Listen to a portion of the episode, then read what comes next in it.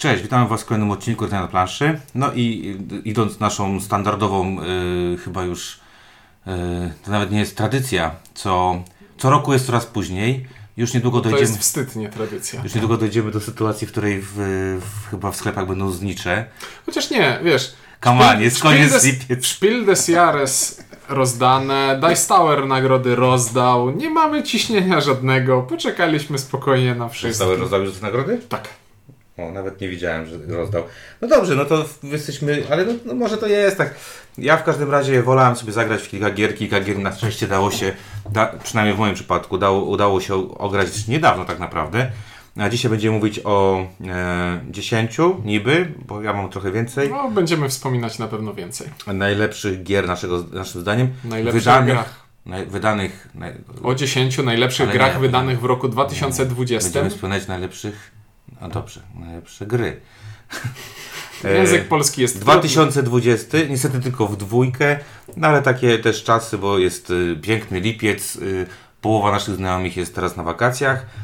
Jeśli brać gry wydane w 2020 roku, to wydaje mi się, że Ink nie uzbierałby 10, tak mogę złośliwie chyba założyć. Ale... Pracujemy nad tym, tak się okazuje. Także jest spoko. Także może Ink po prostu za rok powie swoją topkę, bo będę go... No, będzie plan. Będę go jakby... Już powoli mu pokazuję wiele różnych rzeczy. Dobra. I o grach mówić będą. Ja, czyli Windziarz. I ja, czyli Ciuniek.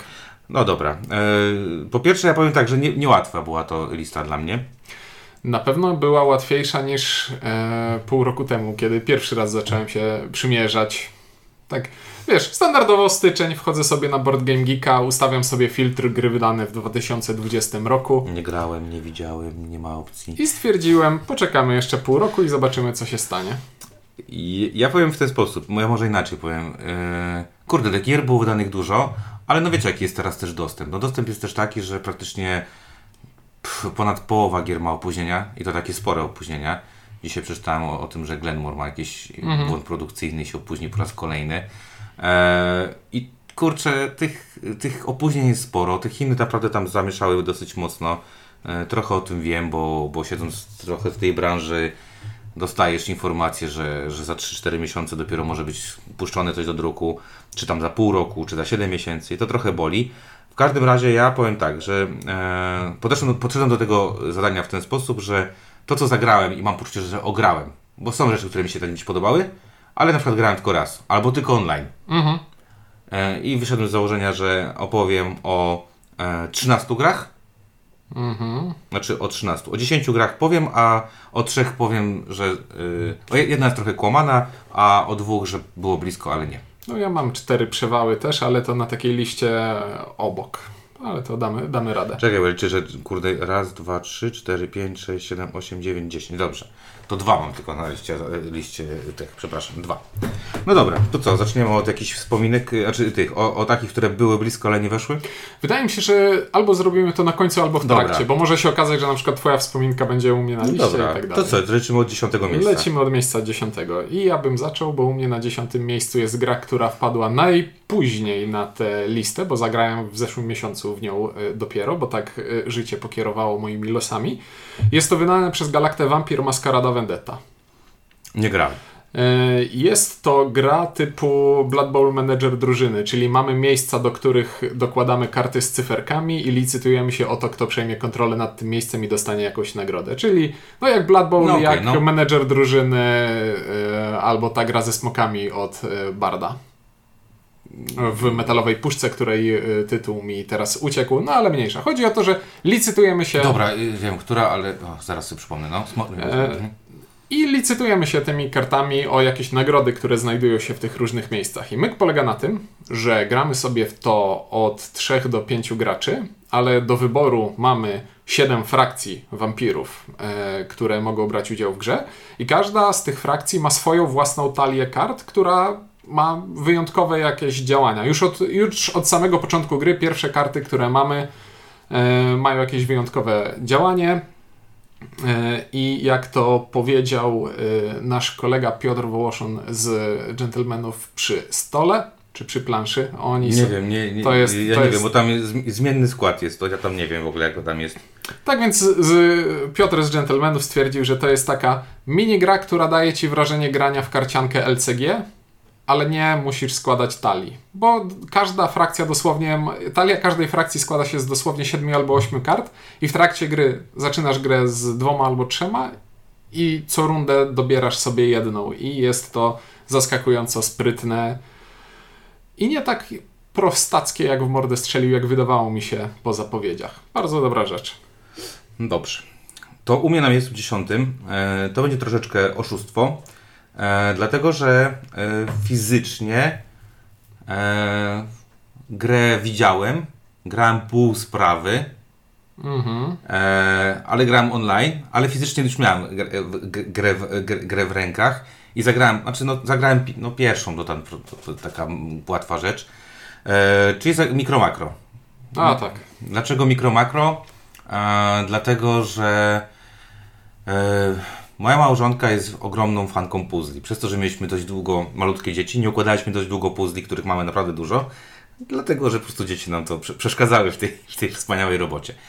Ostatnio robimy dość dużo puzli, w których jest takich dużo nabazgranych rzeczy i czasami trzeba coś tam znaleźć, wynaleźć, pośmiać się i tak dalej, i tak dalej. I mikro, makro dokładnie to robi, nie? Czyli w ogóle jak ktoś ma dzieci, ma różne książki typu Mamoko na przykład, albo Gdzie jest Waldo i wypatruje pewnych rzeczy, to wie, że to sprawia przyjemność, przynajmniej tym dzieciom, a mnie też to sprawia przyjemność. A mikro, makro robi to po prostu bardzo, bardzo dobrze, bardzo sprytnie. Dlatego daję 10 miejsce i tak trochę mówię okłamany, bo fizycznie tak naprawdę nie zagrałem do końca w grę, ale z drugiej strony to, co zagrałem jest na tyle spoko, że zakładam, że tam się nic nie może popsuć dalej jakby, nie? Mhm. Więc to jest takie trochę oszustwo. Gra też jest jakby uhonorowana już wieloma nagrodami. Polska wersja już jest wydana, tak? Już możemy ją kupić. Więc tak naprawdę cieszę się, że już będę mógł to zagrać jakby w tą naszą polską wersję.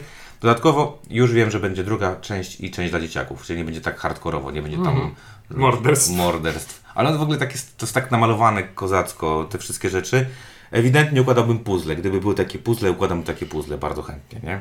Z takimi postaciami. Czarno-białe to byłby hardcore. Nie, czarno-białe puzzle to są dla jakichś masochistów. Gdyby to było kolorowe, ale byłyby puzzle, bardzo chętnie bym to układał. Także u mnie miejsce 10, trochę okłamane, ale wydaje mi się, że bardzo zasłużone mikro-makro za innowacje, pomysł i coś, co bardzo lubię.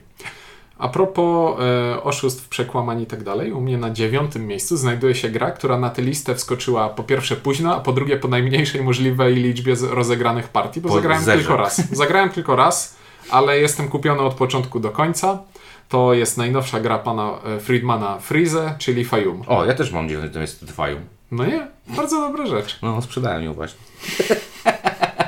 Ale to dlatego, że jest to gra, w którą moglibyśmy zagrać tylko ze sobą i nie bylibyśmy w stanie wprowadzić do niej żadnej innej nowej osoby, ponieważ próg wejścia w to jest dosyć mocny. Grałem jeszcze z Michelem z Wojennika i grałem jeszcze jedną partię w 3-osobową i ta gra naprawdę jest bardzo spoko, bardzo fajna.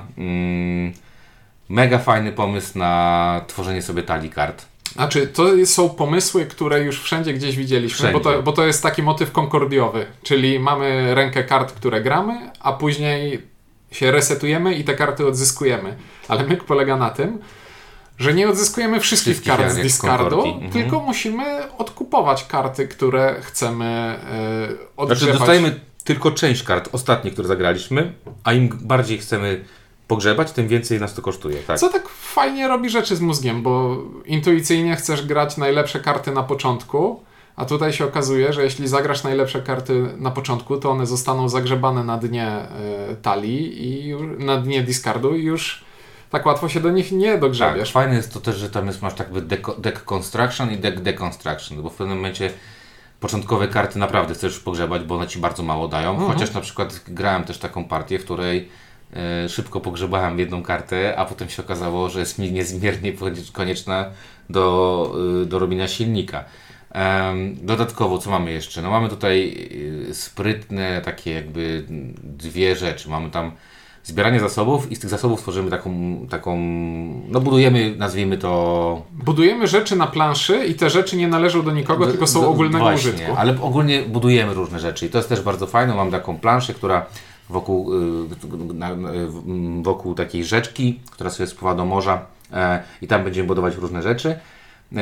Mankament tej gry, myślę, że są dwa lub trzy nawet mankamenty. Pierwszy mankament jest paskudna. Uważam, że ta plansza, naprawdę, ja bardzo lubię Friedemanna Friese, natomiast uważam, że grafika już dawno powinni zmienić. To jest tragiczne. To drewienka leżące na planszy trochę ratują dla mnie sytuację, bo ale ja lubię proste drewna. Ale sama plansza jest taka dosyć biedna. Dosyć biedna i to jest ale taki... czytelna. Ale no to właśnie, to jest taki design z lat iluś tam. Bo już karty są już bardzo w porządku. Z rzeczy, które bardzo mi się tutaj gdzieś tam podobają, to jest to, że każdą partię, którą zagrałem, można zagrać w jakiś inny sposób. Czytałem jakieś tam opinie na forum i na Board Game Geeku, że ta gra jest taka, że robisz sobie silniczek i tak dalej i jakby na nim jedziesz i tam nic nie robisz, tylko cały czas robisz te same rzeczy podczas rozgrywki. Ja mam zgoła odmienne odczucia. Myślę, że właśnie trzeba być flexible, bo się mogą wydarzyć różne rzeczy w trakcie rozgrywki. Bardzo fajna gra. Powiedziałem, że sprzedaję. Dlaczego? Dlatego, co Ty powiedziałeś. Mianowicie wydaje mi się, że tę grę mogę zagrać w bardzo wąskim gronie. Zagram 2, 3 razy i to wszystko. Ja już zagrałem tę grę 3 razy. Wszystkie partie mi się bardzo podobały. I uważam, że niech ktoś jeszcze inny zagra w tę grę. Koniec. Jak pojawi się na Board Game Arenie, to będę grał nałogowo. Właśnie. Ja mówię, to jest bardzo fajna gra z słabym interfejsem, z świetnymi pomysłami, no i dla takiej bardzo, bym powiedział, wysublimowanej grupy odbiorców, bo to nie jest łatwa gra tak naprawdę do skumania. Tam jest bardzo dużo rzeczy, które trzeba sobie... Jest bardzo dużo liczenia, dużo ekonomii, dużo... Kurde, tam można robić takie chamskie rzeczy komuś. Można podkładać, to jest bardzo passive-aggressive, tak. Rzeczy można robić na zasadzie... A w swojej turze zbieram pionki i akurat zbiorę tego, który był Ci potrzebny. Super potrzebny, tak. No zobacz, to ja 9. miejsce się nam bardzo dobrze zrobiło. Uczciwie. No to teraz miejsce 8, proszę. No ja teraz będę miał na miejscu 8 i na miejscu 7 będę miał dwie dość niespodziewane gry, bo bardzo lekkie gry, ale mi się bardzo podobały. Pierwsza z nich to jest Arnek. Jestem... w tym roku... Zaginiona wyspa Arnek. Tak, Zaginiona wyspa Arnek. Jesteśmy profesjonalistami, mówimy pełnymi tytułami. Jest to gra, która robi taki dziwny, co to nazwać, konstrukcję deku, to nie jest deck building, to jest jakiś tam, nie wiem, coś tam sobie tworzymy, jakąś tam rękę akcji, które możemy zagrać i jest to całkiem sprytnie połączone z worker placementem. Bardzo podobają mi się tam, już mówiliśmy o tym zresztą w recenzji, ale podoba mi się tam kilka pomysłów, które w tej grze się znajdują. Mianowicie to, że w trakcie gry najpierw mamy więcej kart, które nam robią silnik, potem mamy więcej możliwości zdobywania kart, które nam punktują. Podoba mi się to, że właśnie mamy taki ciekawy sposób na zagrywanie akcji. Bardzo podoba mi się wykonanie tej gry. No i chyba to przeważyło, że to jest tak ogólnie wysoko, że zagrałem dużo więcej gier niż potrzebowałem do recenzji. A jeżeli zagrałem dużo więcej gier niż potrzebowałem do recenzji, zagrałem sporo gier z moją małżonką i ogólnie próbowaliśmy różnych tam strategii i muszę przyznać, że zaskakująco dobrze się przy tym bawiłem. I to jest takie też trochę za... liczbę rozgrywek. Może nie jest to jakiś tam, że... Chociaż tam jest kilka bardzo fajnych pomysłów. Kilka też takich może mniej fajnych, ale to możecie się odnieść do naszej recenzji, którą puściliśmy ze 2-3 miesiące temu. U mnie Arnak na liście się nie znalazł, ale był na rezerwówce. Okazało się, że na Board Game Arenie jak się pojawił, to zagrałem też jakoś zaskakująco jest dużo partii. Jest. O, to niedobrze. Znaczy, ja dalej mnie troszeczkę nuży to wspinanie się pod drabince tą lupą i książką, bo to jest takie proste zbieranie zasobów do prostego celu, za które jest dużo punktów, ale jakoś jak włączyłem grę, to nie mogłem przestać. Ale grać. To jest familijne, to jest taki dobry familijniak, familijniak plus, także, ale zobaczę, sprawdzę na Board Game Arena. Ostatnio odkryłem tam inną grę.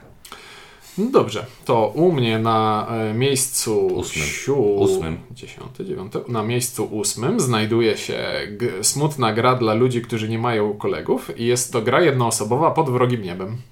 Nie grałem jeszcze. I to jest bardzo sprytna gra, która fabularnie jest o odpieraniu ataku obcych atakujących jakieś miasto, a mechanicznie jest o zarządzaniu losowością i zarządzaniu kostkami. Jest to bardzo sprytna łamigłówka, w której mamy planszę podzieloną na 5 kolumn i w każdej kolumnie leci na ciebie statek. I masz pod ziemią bazę, która też jest podzielona na 5 kolumn. No, rzucasz kośćmi i te kostki przyporządkowujesz do pól w swojej bazie, żeby ich używać. I zasadniczo im więcej oczek na kostce, tym lepiej, bo tym lepiej wykorzystasz to pole, na które kostkę położysz. Ale jak na przykład położysz 5 na myśliwce, które mają zestrzeliwywać obcych, to w tej kolumnie obcy przesunie się o 5 pól w dół. No i czasem jeśli trafi jeszcze na jakąś ikonkę, to zrobi jakąś inną przykrą zdolność specjalną. I teraz masz 5 kostek i do każdej kolumny musisz położyć jedną kostkę. 2 kostki z 5 są białe. Jak kładziesz do bazy białą kostkę, to wszystkie pozostałe musisz przerzucić, niezależnie od tego, czy wyniki ci się podobają czy nie. I jest to zaskakująco sprytne i zaskakująco ciekawe, bo w prostej łamigłówce jest dużo zdolności specjalnych, jest rozbudowa bazy. Od czasu do czasu jakąś akcję poświęcasz na to, żeby taką maszynką przekopać tunel głębiej i coraz więcej nowych pól odblokowywać. No sprytne jest to bardzo. Ma dużo scenariuszy, dużo zasad specjalnych i najbardziej sprytny sposób pakowania gry, jaki od dawna widziałem. Bo jak to akurat widziałem. Bo jak otwierasz pudełko, to tam jest coś takiego, że gra jest spakowana wypraskami, warstwami i tak karta pomocy mówi ci, to teraz wyjmij tylko pierwszą wyprawkę, pograj sobie i jak skończysz, to dopiero wyciągnij następną i tam będą dodatkowe zasady. Bardzo dobra rzecz. Nie wiem, nie grałem, widziałem u Ciebie. Gra solo, wiadomo, ja nie jestem za bardzo z graczem solo. I trzeba w nią grać wzdłuż stołu, a nie w poprzek, bo plansza jest zaskakująco wysoka. Natomiast tak słyszałem dobre opinie, więc być może jest to faktycznie tak wysoki numerek. Miejsce 7. No to ja już pociągnę ten temat gier rodzinnych. Gra, którą wręcz bym powiedział dużo osób zniszczyło, że nie ma w niej nic, zupełnie nic i jest tylko jeden gimmick i tym gimmickiem nie można zrobić bardzo dobrej gry. Natomiast i to jest gra, o której chyba mało mówiono w polskim internecie, przynajmniej ja tak jakoś tak to odbieram. Jest to gra Quetzal, Świątynia Quahoga, coś takiego, jak już mówisz, żebym mówił całymi pełnymi zdaniami. Ale to już jest podtytuł. Natomiast Quetzal wydał Gigamic we Francji, w Polsce dystrybutorem G3. Board Game Marina też tak pomaga jest. I można sobie pograć. Tutaj Board Game Marina pomogło mi bardzo zobaczyć, jak bardzo inaczej ta gra wygląda, jak się gra w 4 osoby, czy tam w 5, a inaczej w 2 osoby. Niezwykle dobrze się to przyjęło u mnie w domu. Na zasadzie niby prosty set collection. Gimmick z postaci, nie wiem czy jak wiecie albo nie wiecie, mamy tam taki gimmick, że każdy z graczy ma miple. Miple mają jasną i ciemną stronę i w każdej rundzie, przed swoją turą pierwszą rzucamy tymi miplami i tak jak one upadną, takich mamy workerów dostępnych. Dlaczego to jest ważne? Dlatego, że worker placement jest tak zrekonstruowany, że część z pól będzie tylko i wyłącznie dla mipli w kolorze białym, część dla tylko mipli w kolorze ciemnym, część różnych. I mamy tam bidowanie się o pola, to znaczy, że jeżeli ja położę na jakieś pole 2 białych, to ciuniek może tam wejść, pod warunkiem, że położy przynajmniej jednego białego więcej niż ja, zrzucając mnie z danego pola. Jest też część pól, w których po prostu kto pierwszy, ten lepszy i jest tam naprawdę bardzo dużo kombinowania i myślenia. Bardzo podoba mi się na 2 osoby. Bardzo sprytnie zrobiona jest sytuacja, w której część planszy po prostu jest wycięta i gra jest przycięta do grania na 2 osoby. Graficznie bardzo to jest dobre. Gimmick spoko. Bardzo dużo gier zagrałem i offline, i online. Bardzo Wam polecam, jeżeli nie graliście, a nie chcecie mieć swojej kopii na zasadzie, nie wiem, chcecie najpierw zagrać albo zanim zakupicie swoją fizyczną kopię, polecam granie na Board Game Marina. Bardzo ładny interfejs, można tam to spróbować. Także u mnie kolejna gra rodzinna i to taki, to jest poziom, to jest naprawdę, to jest poziom family, ale no, początek pandemii jeszcze był czasem, kiedy początek tego roku jeszcze był czasem, kiedy dużo graliśmy w gry rodzinne i akurat Quetzal bardzo dobrze u nas się przyjął. Grałem parę partii, nie mogę powiedzieć, żeby jakoś specjalnie ujął mnie za serce. Złego słowa nie powiem, ale Ale wyżej niż Arnak, to trochę jestem zdziwiony. Bo bardzo... Tak, zdecydowanie wyżej niż Arnak, bo dla mnie tam w tej grze 70% tej gry to jest porzucie kostkami, patrzysz co wszyscy inni mają i tu mam grę. I tam mam grę, bo zastanawiam się, okej, dobra, ty masz mało czarnych, ja mam dużo białych. Ja mam takie wrażenie Kiflowera bardzo junior, bo tam też jest licytowanie się tak, kolorem. Tylko że tutaj dużo jakby, bo to też dużo dało mi granie na Board Game Arena. Jak gra z ludźmi, którzy mają wysokie rankingi, to ta gra może przenieść się na takie biorę taką kartę, bo ta karta to coś tam. Bardzo dużo fajnych można połączyć, zrobić. Można grać to na bardzo na takim, powiedziałbym, luźnym poziomie. Albo na bardzo wysokim poziomie. I teraz jeszcze jedna bardzo ważna rzecz. W Arneku ewidentnie jest to przełożenie na tą prawą stronę część planszy. Nie wygrasz, jak nie pójdziesz na tym torze. Nie ma opcji.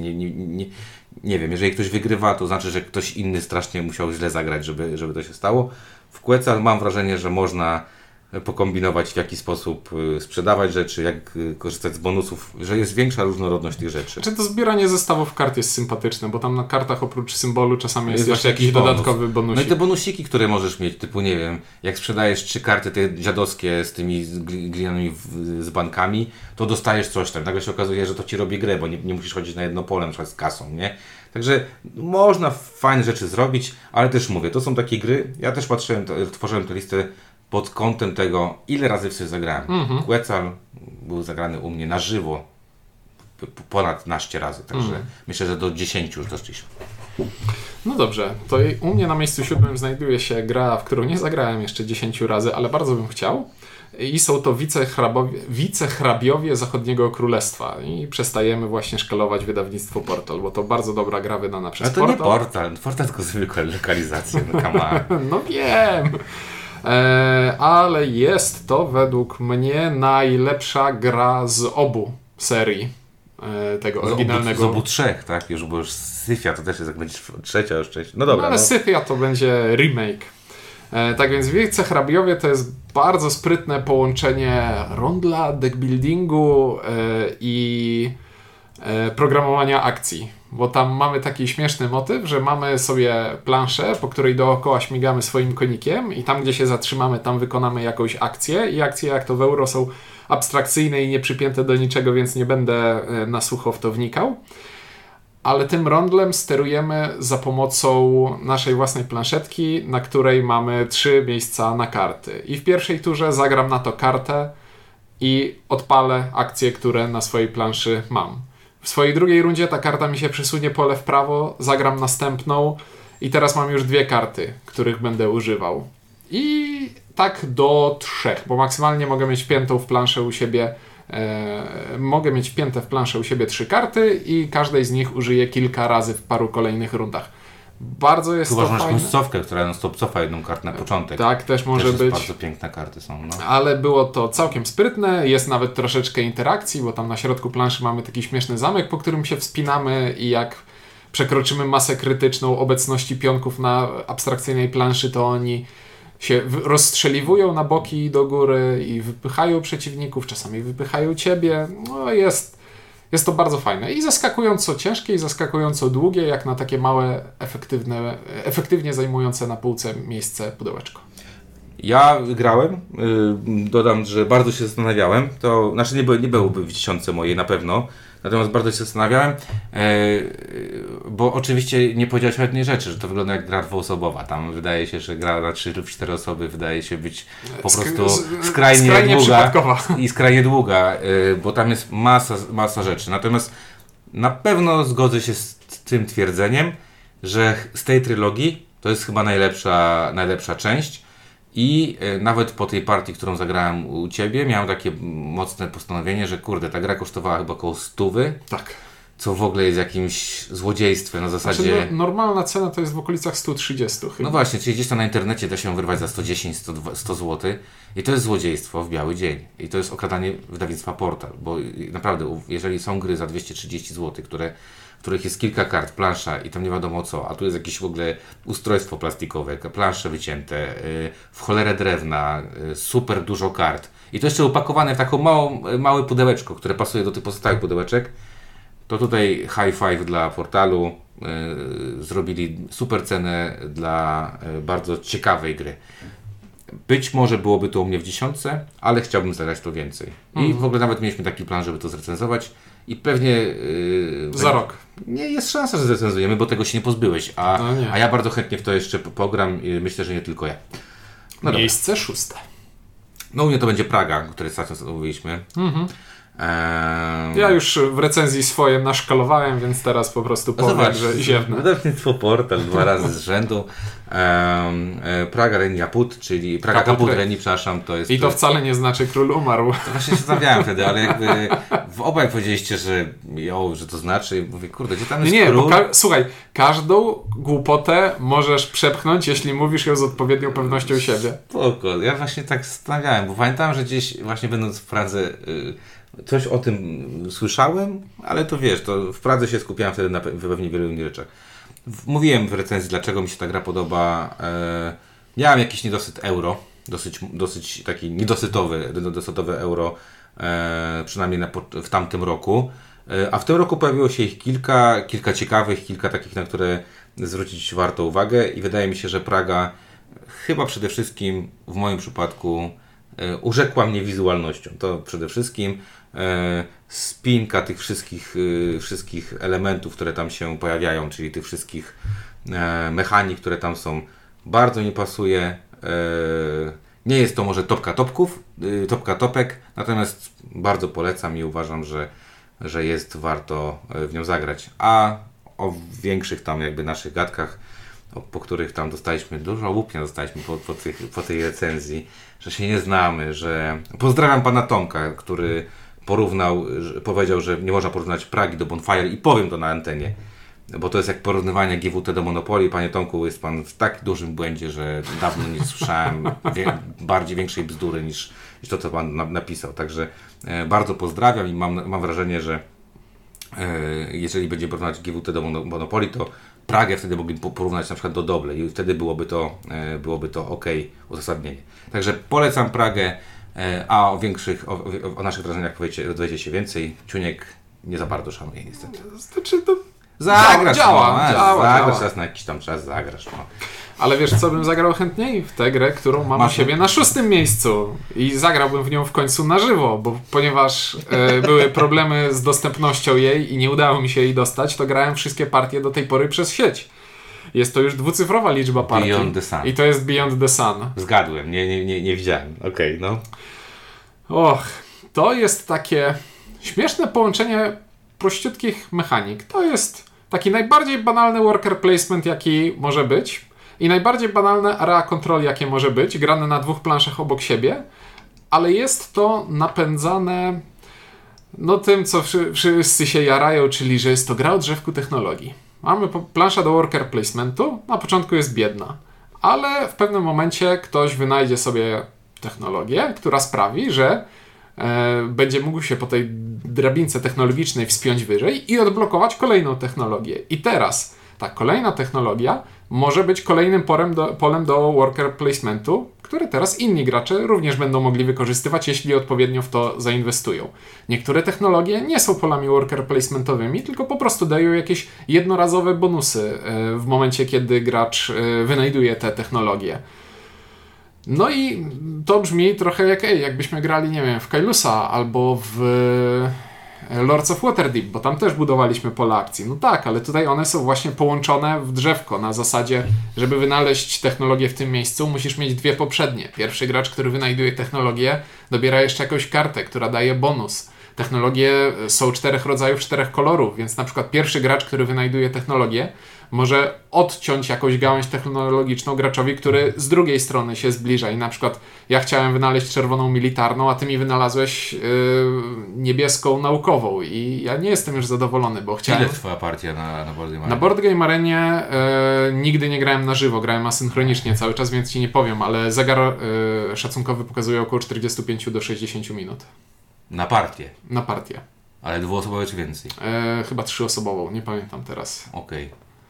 Znaczy... Muszę spróbować, bo dużo osób mówi, że bardzo fajna, ale też dużo osób mówi, że jak mówiliśmy na temat grze Fayum, to że Beyond the Sun jest jeszcze bardziej hardcore, jeżeli chodzi o wygląd. To jest gra typu ABC. Absolutny brak czytelności.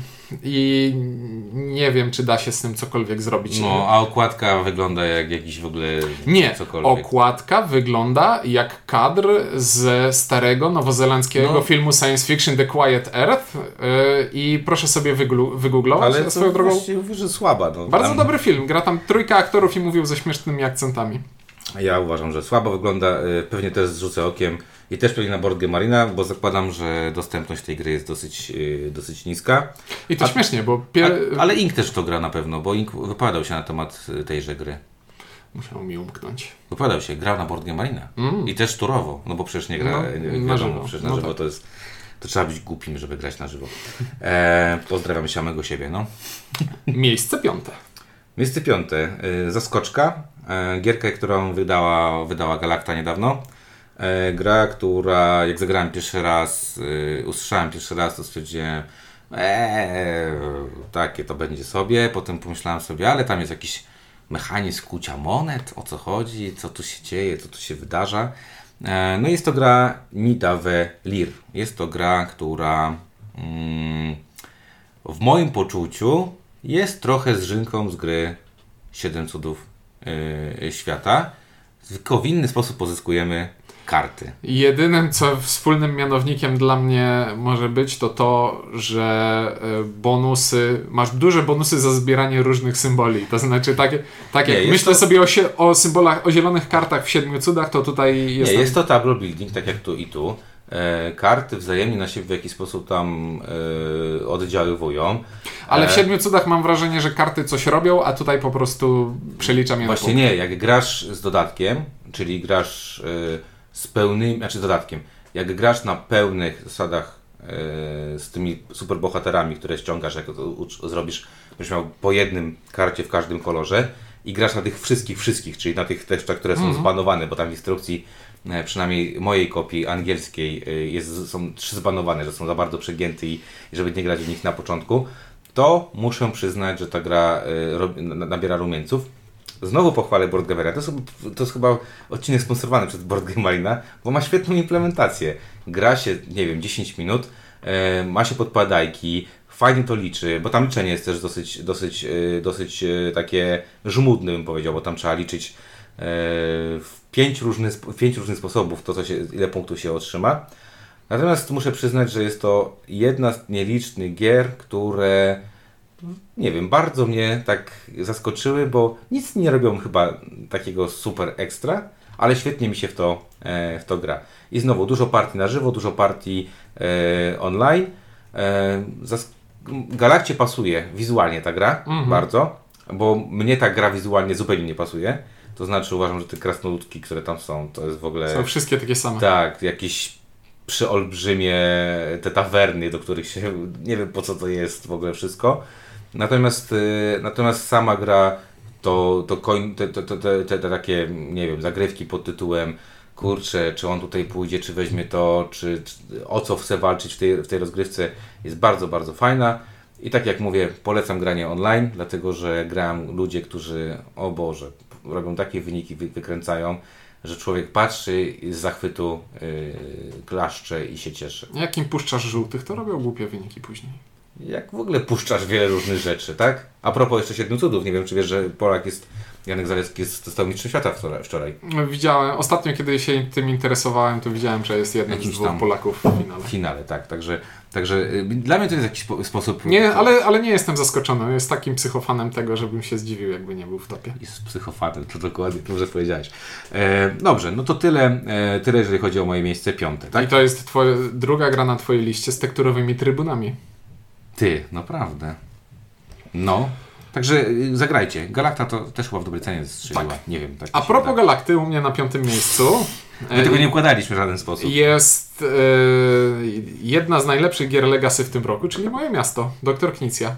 Wspaniała, prościutka układanka dla od 2 do 4 osób, albo 2 razy dla 2 osób, bo można przejść na 2 osoby, zresetować i znowu przejść na 2 osoby. Wspaniałe. Ja tak zrobiłem, no. Znaczy, nie że przeszedłem, tylko na mojej kopii zagrały 4 osoby i to nie były te same gry. Mhm. I to jest najprostsza gra na świecie, czyli Tetris Na to jest taki roll and ride, tylko układamy kafelki. Ja bym bardzo chciał, żeby tu przyszła żona Ciuńka i wyraziła jedno zdanie powiedziała na temat tej gry. I to byłoby zdanie, które bym powiedział, tak, to prawda. Ale całe szczęście nie ma tutaj ludzi, którzy nie szanują doktora. Jest to coś wspaniałego. Ja uwielbiam takie układanki i to jest top topów pod tym względem. Te zasady... I z tego, co Galakta powiedziała, to Dodruk już został, właśnie trafił do sklepów, tak. Bo ta gra szybko zniknęła. To też kolejna gra, która, kosztuje chyba 100 niecałą. Kupiliśmy za 350 zł 3 kopie. 3 kopie, no. Także tak, to taka gra, która... Jak ktoś komuś się spodoba, to nie będzie miał poczucia, że wydałem 100 na grę, a tam nie było gry. Chyba. Nie wiem. I jak ktoś nie zna Legacy, to ja chce się zrazić albo nie zrazić, to nie jest duża inwestycja. Ani czasowa, ani pieniężna. Tak. Nie będę nic na ten temat mówił. Możecie się cofnąć do recenzji. Tam too long didn't listen, windziarz nie szanuje. Troszkę. Troszkę nie szanuje. Dobra, to była miejsce 5, więc teraz przechodzimy już bardzo blisko do 4 najlepszych miejsc. Jaka jest twoja 4? Na miejscu 4 mam grę pana Stefana Felda, Zamki Toskanii. I jest to 2. najlżejsza gra na mojej liście, jeśli dobrze widzę. Tak, zgadza się, bo Moje Miasto było najlżejszą. A ta jest trochę cięższa, ale... jest trochę cięższa, dobra. Ja po prostu mam wypaczony gust już pod tym względem i nie umiem oceniać ciężaru. Trochę cięższa niż co? Słucham? Trochę cięższa niż co? Nie, bo powiedziałem, że trochę cięższa niż Moje Miasto, ale ona jest bardziej niż trochę cięższa niż Moje Miasto. Jest super bardziej ciężka, no. No tak. Bardzo szybka gra, karciano-układankowa, która teoretycznie udaje, że jest karcianymi zamkami Burgundii, ale tak niekoniecznie. I też recenzowaliśmy i też się nachwaliliśmy w tej recenzji. Bardzo szybkie, bardzo przyjemne, dosyć losowe, ale dające też dużo zaplanować. Cała kopalnia bardzo ciekawych pomysłów. Ja na razie się nie bawiam, bo być może tę grę mam troszeczkę wyżej niż ty. No to twoje być miejsce może. 4? Moim miejscem 4 będą dopiero co recenzowane przez nas Szczęki Lwa, Gloomhaven Szczęki Lwa. Nie spodziewałem się, myślałem, że będę hejterem, nie? Że będę w tej grupie Gloomhaven to shit, ludzie nahypowali to, bo wydali kupę pieniędzy, ta gra naprawdę ssie i będę w tej grupie Gambit 4/10, jak tak powiem, to wszyscy powiedzą, w końcu ktoś się zna na grach i ktoś wie, że takie gry są shitowe i tak dalej. Być może jest to kazus tego, że po prostu ja nie gram w takie gry. I żeby taka gra, ja nie lubię grać w takie gry. I żeby taka gra mi się spodobała, to musi mieć albo szybką rozgrywkę, albo jakiś fajny mechanizm. No i Szczęki Lwa mają szybką rozgrywkę i fajny mechanizm. Ale zdajesz sobie sprawę, że mówiąc takie gry tak naprawdę... Gry, w których celem jest chodzenie po mapie i zabicie czegokolwiek. Załóżmy sobie z gier, które graliśmy, to nie wiem, Diavers, Turumeidai. Tak, tylko właśnie dlatego, że... Ale to nie są właśnie takie gry, bo Gloomhaven jest grą o biciu potworów tak samo jak Zamki Burgundii są grą o budowie prowincji. Czyli to jest taki filtr nałożony na tę mechanikę, która tam jest w środku. Wiesz, to nie jest tak, że nie bardzo jesteś w stanie nawet porównać do czegoś. No dobrze, ale to dla mnie to jest ten typ gier. W moim poczuciu to jest typ gier, którego z defaultu nie lubię. Przeszkadza w nim mi jakaś pewnie tona losowości. Zresztą miałem w sobotę bardzo ciekawą dyskusję na temat tego, na przykład, dlaczego Robinson Crusoe jest fajną grą, a druga strona mówiła, dlaczego nie jest fajną grą. No i właśnie sobie dyskutowaliśmy i bardzo fajnie było widać jakby... do kogo są skierowane różnego typu tytuły, ale mówię, byłem przekonany, że Gloomhaven nie będzie mi się podobało, a Gloomhaven mi się podoba. Uważam, że to granie tymi kartami jest po prostu genialne, a Szczęki Lwa już mówiliśmy, robią po prostu lepiej to, co robi Gloomhaven duży. Miejsce 4, bardzo blisko podium. Jak słuchacie naszych recenzji, to pewnie wiecie, co będzie na pierwszych. No to przed chwilą było. Na pierwszych 3. Ale co? Ja właśnie wspomnę tutaj, że Gloomhaven Szczęki Lwa to jest ta gra, którą mam zapisaną tutaj z boku na liście zdyskwalifikowanych, bo to jest to samo, co Gloomhaven i to jest dla mnie gra nie z poprzedniego roku. Okej, okay, ale ja w 2019, no, kiedy było Gloomhaven... Nie, to było wcześniej. W żadnej topce nie miałem Gloomhaven, bo nie grałem Gloomhaven. Zgadza się. Dla mnie to nie jest żadne oszustwo. To zostało wydane w 2020 roku. Finish, koniec. A nie, to ja zdyskwalifikowałem tylko po to, żeby więcej gier zmieścić na listę, a o tym wiedziałem, że będziemy mówić, bo to bardzo dobra rzecz jest. Spoko. Miejsce trzecie. U mnie na miejscu trzecim znajduje się taki lepszy Arnak, czyli Duna Imperium. Połączenie deckbuildingu i połączenie worker placementu z fajną interakcją, licytacją, z bardzo wąskim gardłem punktowym. Jak w Katanie gramy do 10 punktów. Jest to cwane, jest to dobre porównanie, zaskakująco ciężkie, zaskakująco długie, zaskakująco długie? Angażujące. Tak, długie. Nie mam takiego poczucia, że to jest długie. No, znaczy dobra, długie w sensie, nie tak, że mi się rozgrywka dłuży, tylko jak po rozgrywce spojrzę na zegarek, to stwierdzę, minęły 2 godziny. Jak to się stało? Kiedy to było? Jest to bardziej angażujące niż się spodziewałem, że może być gra, niż może być angażująca gra od autora Brzdęka, ale lubię takie zaskoczenia. Ja powiem szczerze, Duny nie mam na 10, Duny miałem na 11 miejscu, 11, 12 lub 13, w zależności od tego, jak na to spojrzymy. Dlaczego? No też mówiłem w recenzji. Ostatnio zagrałem partię, w której przez 3 kolejki nie było mi stać na żadną kartę z wystawki. I nawet jakbym zrobił od razu ten odrzut, że wszystko, nic nie mogłem kupić, zatrzymało mnie to tak mocno w rozgrywce, że po prostu mogłem ciłać jakieś mikropunkty, ale nie było mnie w grze, więc strasznie dostałem po tyłku za to, że jest nieruchomy rynek, a branie tej karty, która tam tej 2 nie była dla mnie interesujące, więc mam swoje anse do Duny. Dobra gra, ale potrafi być partia taka, która będzie totalnie niesatysfakcjonująca. I ja już zagrałem takich partii w tej grze 2 i nie wiem. Bardzo podoba mi się natomiast opis na forum. Tam są takie w ogóle, na forum gier planszowych jest taka grupa w ogóle takich miłośników. Widać, że cisną tą grę bardzo mocno, kombinują. Jest grupa home rollersów, którzy mówią: wywalmy to, zróbmy to, zagrajmy z tajnymi. No to mi się najbardziej podobało. Zagrajmy z tajnymi tymi zasobami, dzięki czemu ta gra jest czym się nagle dzieje. Pamięcią o to, czy gościu ma 6 przyprawy, czy nie ma 6 przyprawy, to chyba nie o to chodzi. I takich hejterów, takich ale jesteście w błędzie i tak dalej. Trzeba powiedzieć, Duna jest 40 na BGG. Już. No, więc imponujący wzrost. Pan od Brzdęka umie w gry po prostu. No dobrze, no to u mnie miejsce trzecie. To twoja Toskania z 4 miejsca. Gra, którą pamiętasz po pierwszej partii, mieliśmy takie trochę zagrajmy w to jeszcze raz, to chyba to nie jest dobra gra, to coś się dzieje dziwnego. W Toskanie bez kozery powiem, gram przynajmniej raz w tygodniu, chyba od 4 czy 5 miesięcy. Za każdym razem, jak ktoś do mnie przyjdzie i mamy takie, zagrajmy coś szybkiego, to, ale żeby było z mięskiem, to gramy Toskanie. Toskania na poprawnych zasadach, albo inaczej, na zasadach, które... Po erracie, które tam Stefan Feld prowadził. Więcej doboru kart, trochę zmienił zasady funkcjonowania planszetki i punktowania bodajże tam chyba zmienił jakieś. Jest jeszcze lepszą grą. Jak chcecie zagrać w satysfakcjonującą, krótką grę, która daje wam poczucie zagrania w dużą, fajną grę, to serio, nie wiem, Feld mnie zaskoczył strasznie. Zrobił grę na tej samej mechanice, którą wcześniej sobie wymyślił, i to jest bardzo dobra gra. Szok, niedowierzanie, 3 miejsce. Bardzo dobrze. To co, pierwsze 2 miejsca się zgramy, czy będziemy mieć na odwrót? Bo ja mam...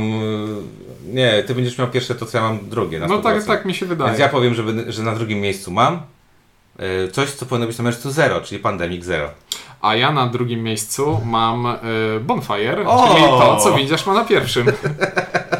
No tak, to prawda. No to co, o czym porozmawiamy? O Pandemiku czy o Bonfire? Nie no, żeby był porządek, to najpierw porozmawiajmy może o... A nie będzie żadnego porządku. Porozmawiajmy o Bonfire. No dobra, u mnie miejsce numer 1, u Cienka miejsce 2. Dlaczego to jest u Ciebie to, że będziesz miał Pandemic Zero numer 1, to wiedziałem na 100%. Bo swego czasu Pandemic sezon pierwszy to było moje najlepsze planszówkowe przeżycie roku danego, w którym ta gra wyszła. No a ta gra jest lepsza. I to pod każdym względem lepsza. I to jest praktycznie wszystkie zmiany. Słyszysz, że mieliśmy mówić o Bonfire. O Bonfire, więc mówimy o Pandemiku. No bo to u mnie miejsce numer 2, no. Tak, więc to jest wspaniała gra ze wspaniałymi zmianami, z bardzo fajnym elementem legacy, tym, który rozwija grę w bardzo ciekawe sposoby, dając graczom trudne decyzje, które mają konsekwencje. No coś wspaniałego po prostu. Mnie Pandemic Zero bardzo bawił. Niestety, tak jak mówiłem w recenzji, mojej żonie się trochę końcówka znudziła i końcówkę ostatnie chyba dwie gry chyba ostatnie grałem już samodzielnie, bo zresztą moja żona wtedy jakby w ogóle była gdzieś tam wycięta z życia naszego, więc ciężko było z nią grać, bo jej nie było fizycznie w domu. Natomiast faktycznie, pandemiki robią dobrze w Legacy. No, jeżeli chcecie zagrać dobrego Legacy, to nawet najsłabsza naszym zdaniem dwójka jest i tak bardzo dobrym Legacy nadal, tak? Że klimat, który tam się wylewa, zresztą mówiliśmy o tym bardzo dużo w recenzji i zgodzę się z Tobą, że jest to jedna z... z tamtego roku, czyli 2020 roku, to jest taka...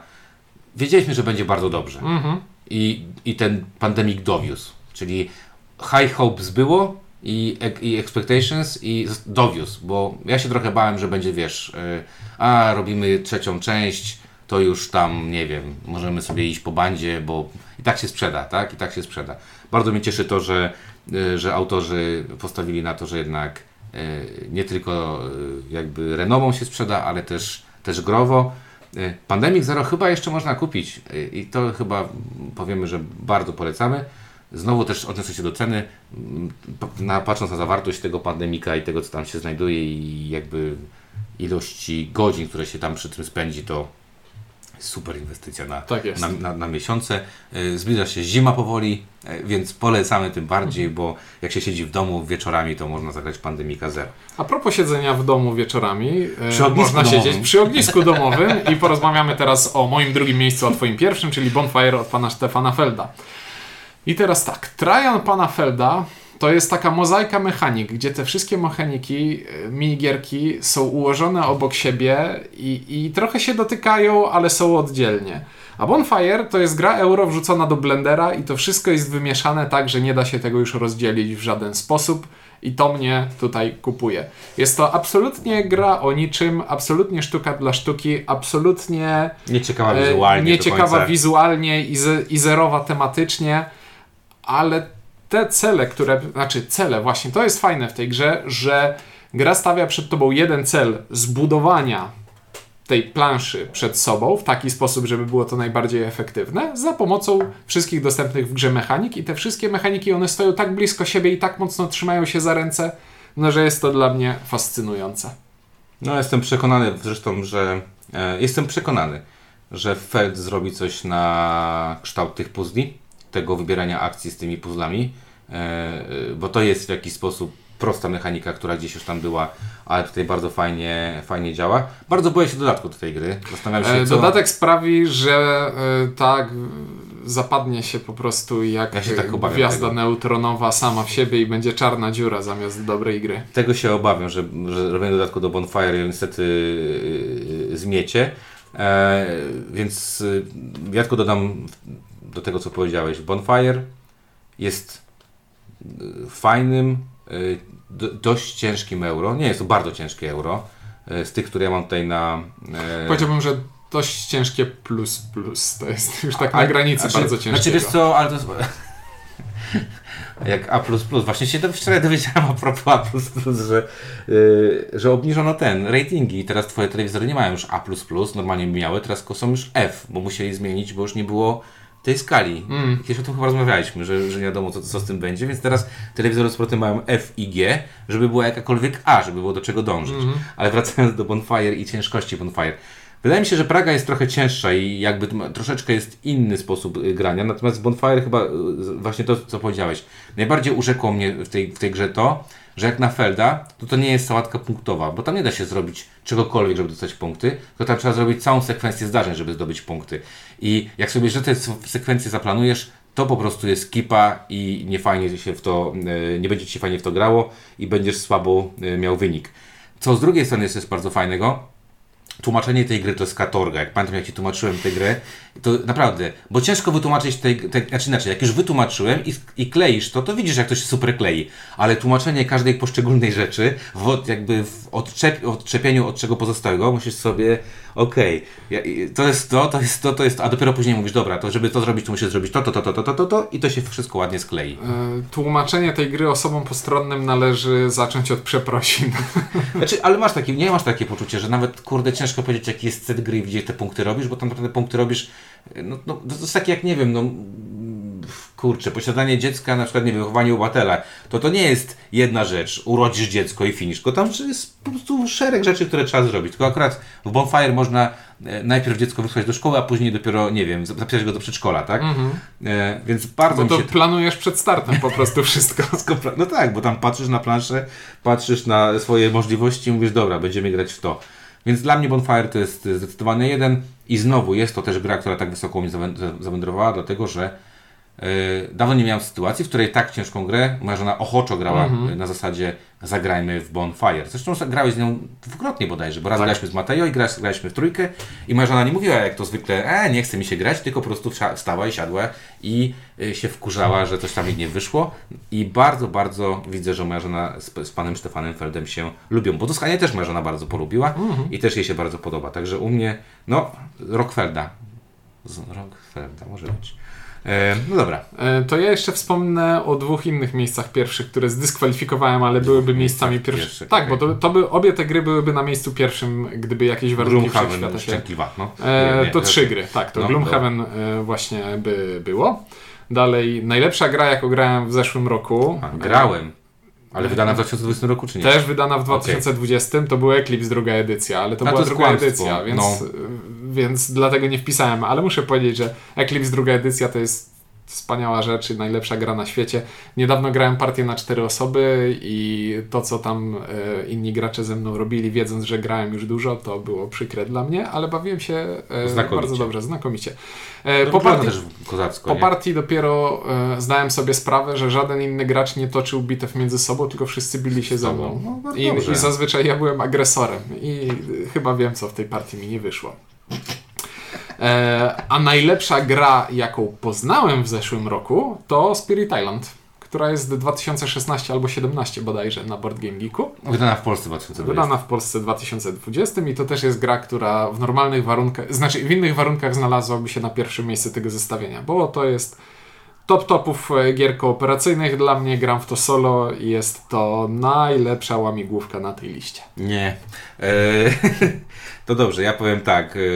No to jak ja powiedziałem, Duna u mnie była na liście takiej, powiedzmy sobie, z boku. Nie dałem gry King's Dead, bo to jest druga edycja. Ta gra już miała swoje wydanie. Będzie polska wersja King's Dead, bardzo dobra dwuosobówka, bardzo lubię gry dwuosobowe, to jest świetna dwuosobówka. Ale w to da się grać na więcej osób. W 3 się też da grać i w 4, ale to jest gra dwuosobowa, nie oszukujmy się, z komicznym wręcz wykonaniem, bo w grze 70% pudełka to po prostu wypraska.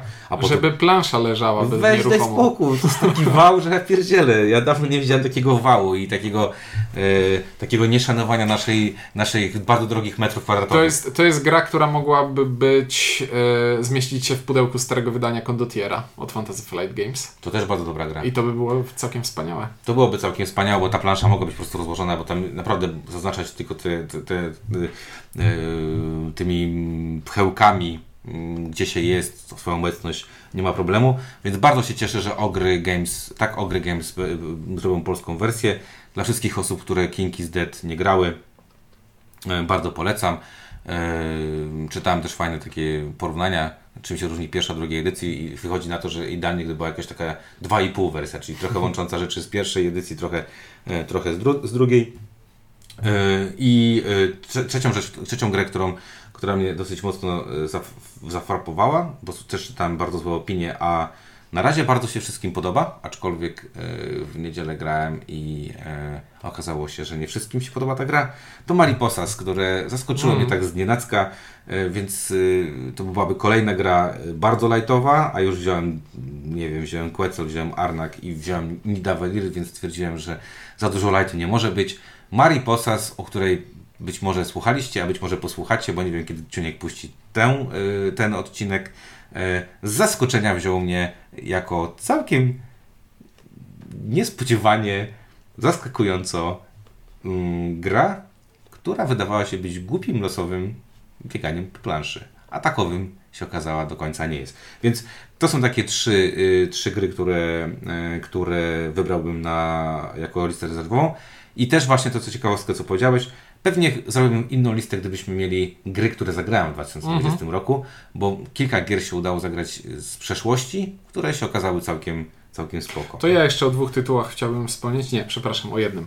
Bo jeden tytuł miałem tu wpisany na listę rezerwową, ale tę listę robiłem jakiś czas temu i od tego czasu przeskoczyła z listy rezerwowej najlepszych gier na listę główną największych rozczarowań i nie wiem jeszcze co o tym myśleć. Nie będę mówił, ale jeszcze zagrałem sobie w taką grę od Lucky Ducków Kingdom Rush.